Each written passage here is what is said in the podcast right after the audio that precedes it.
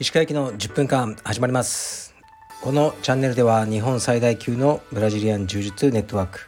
カルペディエム代表の石川行きが日々考えていることをお話しします。はい、皆さんこんにちは。いかがお過ごしでしょうか。本日は12月の26ですね。今日も東京は寒いです。今日はですね、ちょっと僕も朝疲れてて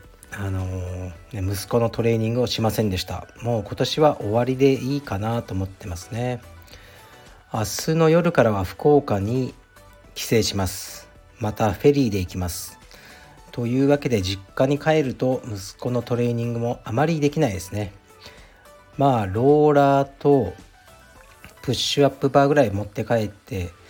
腹筋と腕立て、あと逆立ちの練習ぐらいは続けようと思います。で、今日はですね、今日というより昨日のね、授与式の件ですよね。で、昨日服部くんとね、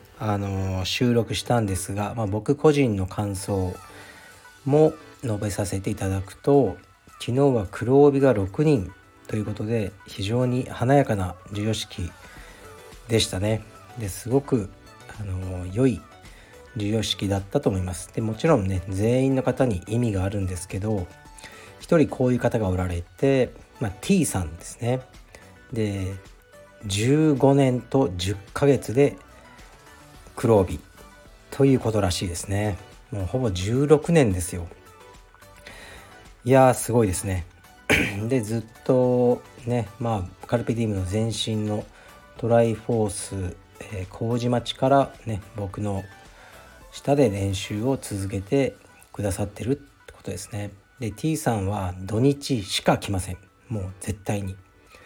でも土日はほぼいる。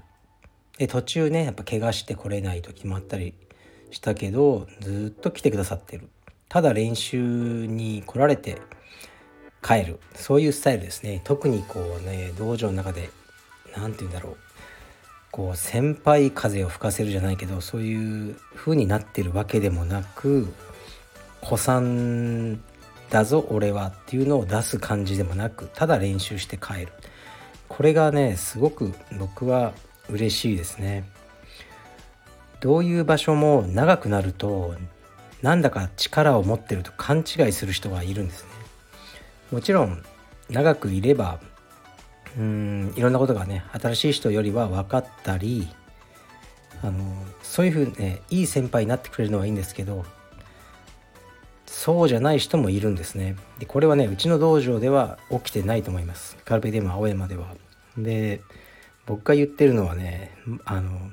僕がね、別で通ってるねジムがあるんですが、大体分かっちゃうと思うんですけど、やっぱりこういますね。もちろんスタッフが若くて、ね、スタッフは新しめのスタッフで、でもう10年そのジムにいたりすると、スタッフの名前も呼び捨てとか、例えばちょっとすぐ帰ってくるからこの荷物置いといてとかですね。でそういう小さいことがこう、もう一般の会員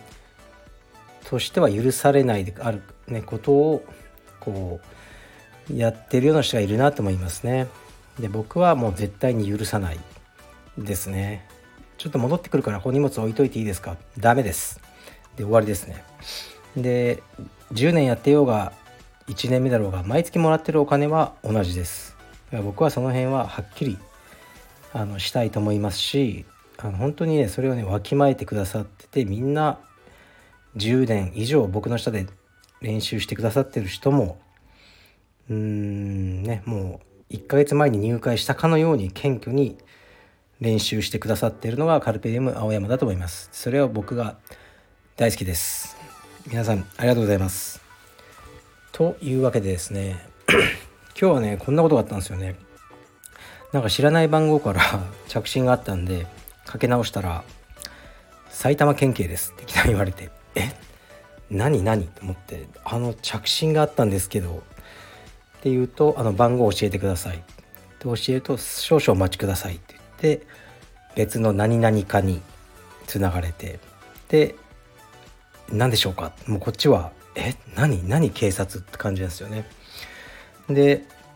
その何々かの刑事さんかわからないですけど、お名前はってまた電話番号聞かれて、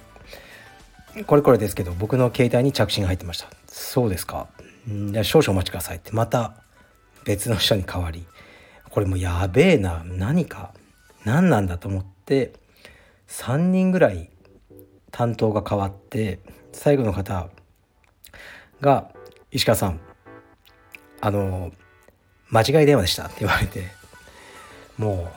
ふざけんなよと思いましたけど、はい、警察も間違い電話をするようです。心臓に悪かったです。お気をつけください。もう二度とかけないでください。で、今日のレターに行きます。どれにしようかな、たくさん来てます。ありがとうございます。これ行きます。面白いですこれは石川先生、こんにちは。いつも楽しく拝聴しています。子育てについて質問です。娘が部活でマネージャーをやりたいと言っています。本音を言うとやめてほしいです。子供のやりたいことを応援したい気持ちはあるのですが、なぜマネージャーというのが正直な気持ちです。炎上覚悟で言うと男目的かと思ってしまいます。例えばですが、息子が女子ソフトボール部のマネージャーをやりたいと言ったら多くの親が反対する気がします。学生の貴重な時間を使ってわざわざ雑用をする意味が分かりません。人の役に立ちたいという気持ちも分からなくはないですが、それならば部活の手伝いよりも有意義なものがある気がします。私のこの考えは歪んでいるのかもしれないと思いつつも、本音ではこういうふうに考えてしまいます。もし不快に感じたら無視していただければと思います。叱責でも何でもいいので石川先生のご意見をいただきたいです。寒い季節ご自愛ください。はい、ありがとうございます。まずこういうレターが大好きです。もうレターって匿名じゃないですか。だから好きなことを書けばいいと思うんですね。もちろん僕は匿名じゃないです。だから僕は好きなことをあまり言えない立場にあります。それも ご理解ください。でもレターをくださる方は匿名だから好きなことを正直に言えばいいと思いますし、例えば何かのね、例えば野球部にしましょう。これ部活書いてないから、野球部のマネージャーになりたいっていう女の子がいるとして、でその親がいやマネージャーなんてそんな雑用じゃないか、ね、そんなことをやって意味があるのかで、これ公の場で言ったらまあ炎上しちゃいますよね。しかもその男目的だろうとか言ったらもうこれ終わりですね。社会的にはかなり厳しい、こう社会的な立場がある人はもうこういう発言はしないでしょうね。例えばテレビのコメンテーターとかで、ね、マネージャーなんて何の意味があるんだ雑用にとか、これは言っちゃダメですよね。言っちゃダメだけど心の中で思うのはまた別で、その心の中を送ってくださってるのがこのレターですよね。で僕がどう思うかというとまあこれちょっとね妻とも話したりしたんですけど、高校とか大学、まあ、中学かもしれないですけど、部活がそのままねその競技で仕事になってる人ってごくわずかですよね。だから柔道部やってそのまま柔道が仕事になったとか、まあ、野球部でプロ野球の選手になったっていうのはもう 0.0 何%じゃないでしょうか。結局みんな違う仕事に就きますよね。だからそうマネージャーでもいいんじゃないですかねと僕は思います。本当に野球部で頑張ったその体力、野球選手になる人は少数だけど、それとか規律とかが役に立ってその後の社会、ね、人生に役に立つっていうのは大いにあると思います。そういう意味で言えばマネージャーも同じことで、まあ、自分自身はそのね競技に参加しないけれどもいろんな人がお世話してっていうのはこうね、社会に出てすごく役に立つと思うからやらせてあげればいいんじゃないでしょうか。男目的かっていうのはねちょっと飛躍しすぎじゃないですかね。男の子はどこでも出会えるんじゃないですか。まあ、もちろんね憧れの先輩がねその野球部にいてその先輩を近くで見ていたいとかね、それも立派な動機じゃないですかね。多分ねこのお父さんはすごく論理的で、もしかしたらなんかね社会的に成功されてるかも方かもしれないですけど、一見無駄であるような時間も大事だと僕は思いますね。だから好きなことをねやらせるのがいいんじゃないかなと僕は思います。全ての部活が、ほぼね社会には役に立たないもんだと、その競技自体はと僕は思います。これ面白いのはこれですよね。女子ソフトボールのマネージャーをやりたいと息子が言ったら多くの親が反対する気がします。これね確かに僕の息子が女子ソフトボール部のマネージャーをやりたいって言ったら、